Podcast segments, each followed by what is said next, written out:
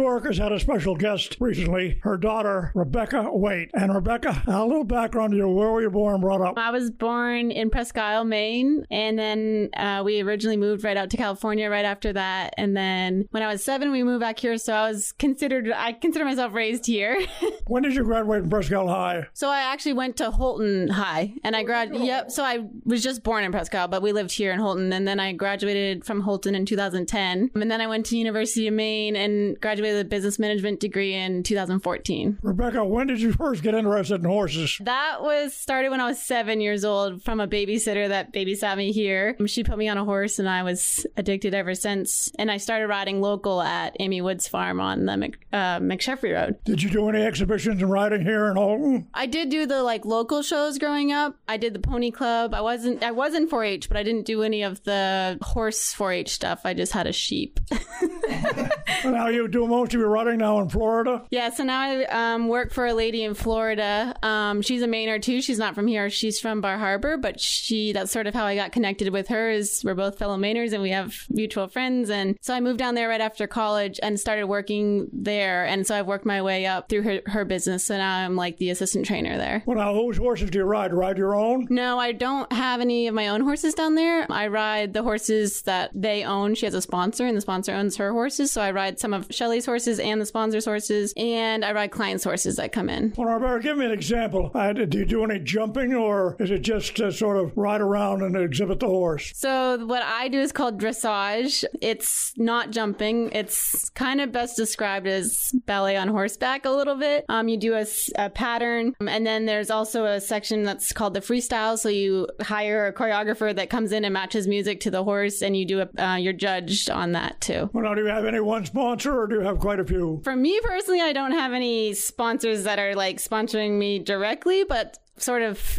indirectly through who I'm working for. They, um, the horse that I'm riding and then showed last year, he was my trainer's horse and she went to the Olympics on him. So now she's passed him down to me and I have the ride on him. Any favorite horse? Yeah, he's one of my favorites. And then one other horse that I, uh, have been riding and training for a couple years now is named Leroy and he's one of my favorites too. So Doctor and Leroy. Well, how successful have you been? You won any meets? They call them meets? well, they call them not meets, but, um, horse shows. Um, and so I show in shows called CDIs. It's a it's a level of competition. It's the highest level of competition, and it's an international thing. So um, I I started really competitively showing in those last winter, and I did really quite well with that horse doctor. So I tried out for the Pan Am teams last year, and I wasn't on the team, but I was in the top eight for that. I was I think seventh out of eight for in the country for Pan Am. So that was I was happy with that. Really happy with that. So what area of Florida? Miami or I'm just north of Miami, so like an hour. West Palm Beach is the next big city, and I'm like 20 miles inland from that in Wellington. Do they have good crowds? Lot. That is the horse capital of the world. Wellington, Florida is. It is a lot of horses and a lot of people. Well, now is there any uh, competition uh, nationally? For instance, uh, do you compete against other states or anything like? So we compete against mostly other countries, really. So there's the Canadians that come down. There's people from a lot of Europeans come over, um, and then they have they do some shows that are called Nations Cups, and that's like where you're actually on a team. So we'll have like a U.S. team, a Canadian team, and then you compete against similar format to how the Olympics is. So you're competing for your country, which is always exciting. Do you have a lot of contacts with other riders? Yes, now I have quite a few contacts. I've met a lot of people down there, and, and that's the hub of it. Also, I have met a lot of really interesting people and been able to travel a lot. So I've met a lot of Europeans and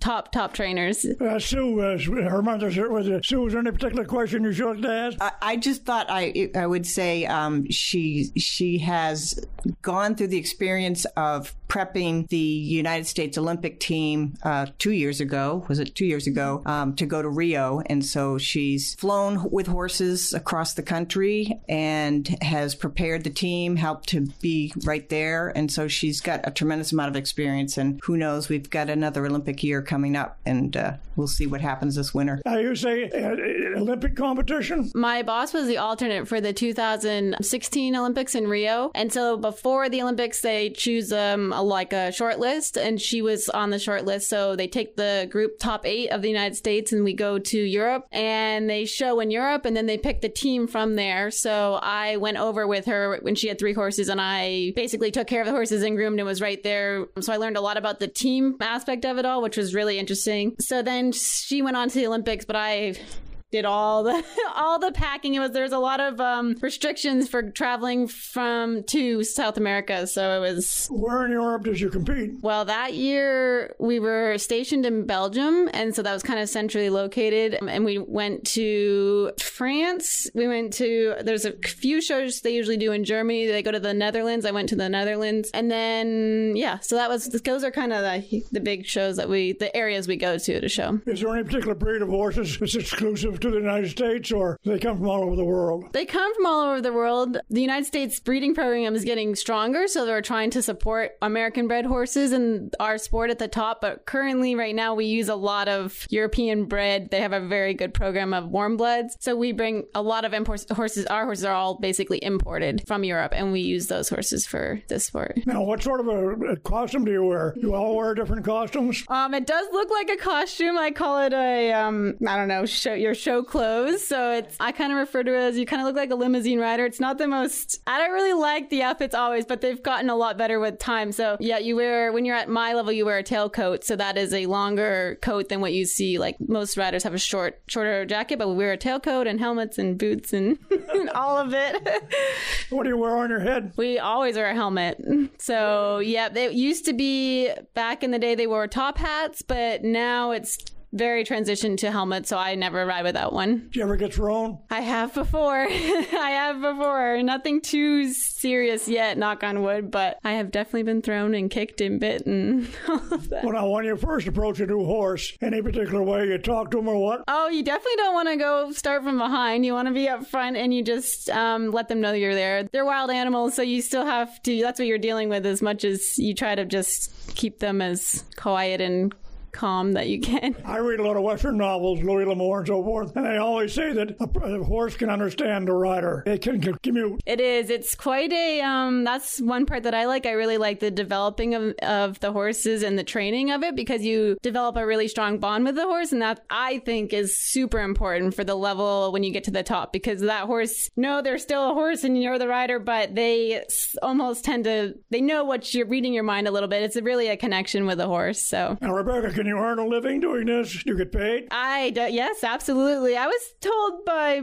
my stepdad like it's not really a real job for a while, and I was gonna prove him wrong. So um, yes, I make a living. I'm I make a living down there. That's what I do for my living. It's a full time job and more. Are uh, you uh, ridden any while you're home? I didn't ride while I was home. Um, I did teach while I was home. Um, three days actually. Well, two full days. I taught my ex students, my past students, not ex students. I don't know my previous students. I yeah, I enjoy teaching now a lot. Now, do you remember very much riding a little growing up in Houlton? I grew up working on the farm, so I did potato harvest, and I I was always a hard worker, so that paid off for me because a lot of people have come through our barn that didn't have a very good work ethic. So I am very grateful for growing up in Houlton and learning that well, that was kind of the only option. You just worked hard. you ever pick potatoes? Oh yes, I picked potatoes because when I well, we did have the harvester, but certain brands of our potatoes like the fingerling potatoes, we had to hand pick because there wasn't a good harvest way to harvest them. I don't know if there is now, but I definitely picked potatoes and I worked on the harvester a lot. sure, what do you plan for the future? Oh boy. I love my job that I'm doing now. So it takes the sport takes years and years and years to master. I don't know if you ever really master it. So I'm going to continue what I'm doing and try and learn the most that I can and get what opportunities I can where I'm at down there and see where that takes me. Have you seen your mother hit a golf ball? I have seen her hit a golf ball, especially in Florida. They come down and golf too. So she's okay. She's all right at it. well, Rebecca, Waite, I want to thank you very much because I'm sure that people will be reading about you in the future. And also, if I had a voice, I could say something. Uh, Sue, thank you very much for bringing this lovely young lady to me. Thank you, Dewey. It's really a pleasure. We, I love having our little chats together. And see you on the golf course. And Rebecca, thank you. Thank you very much.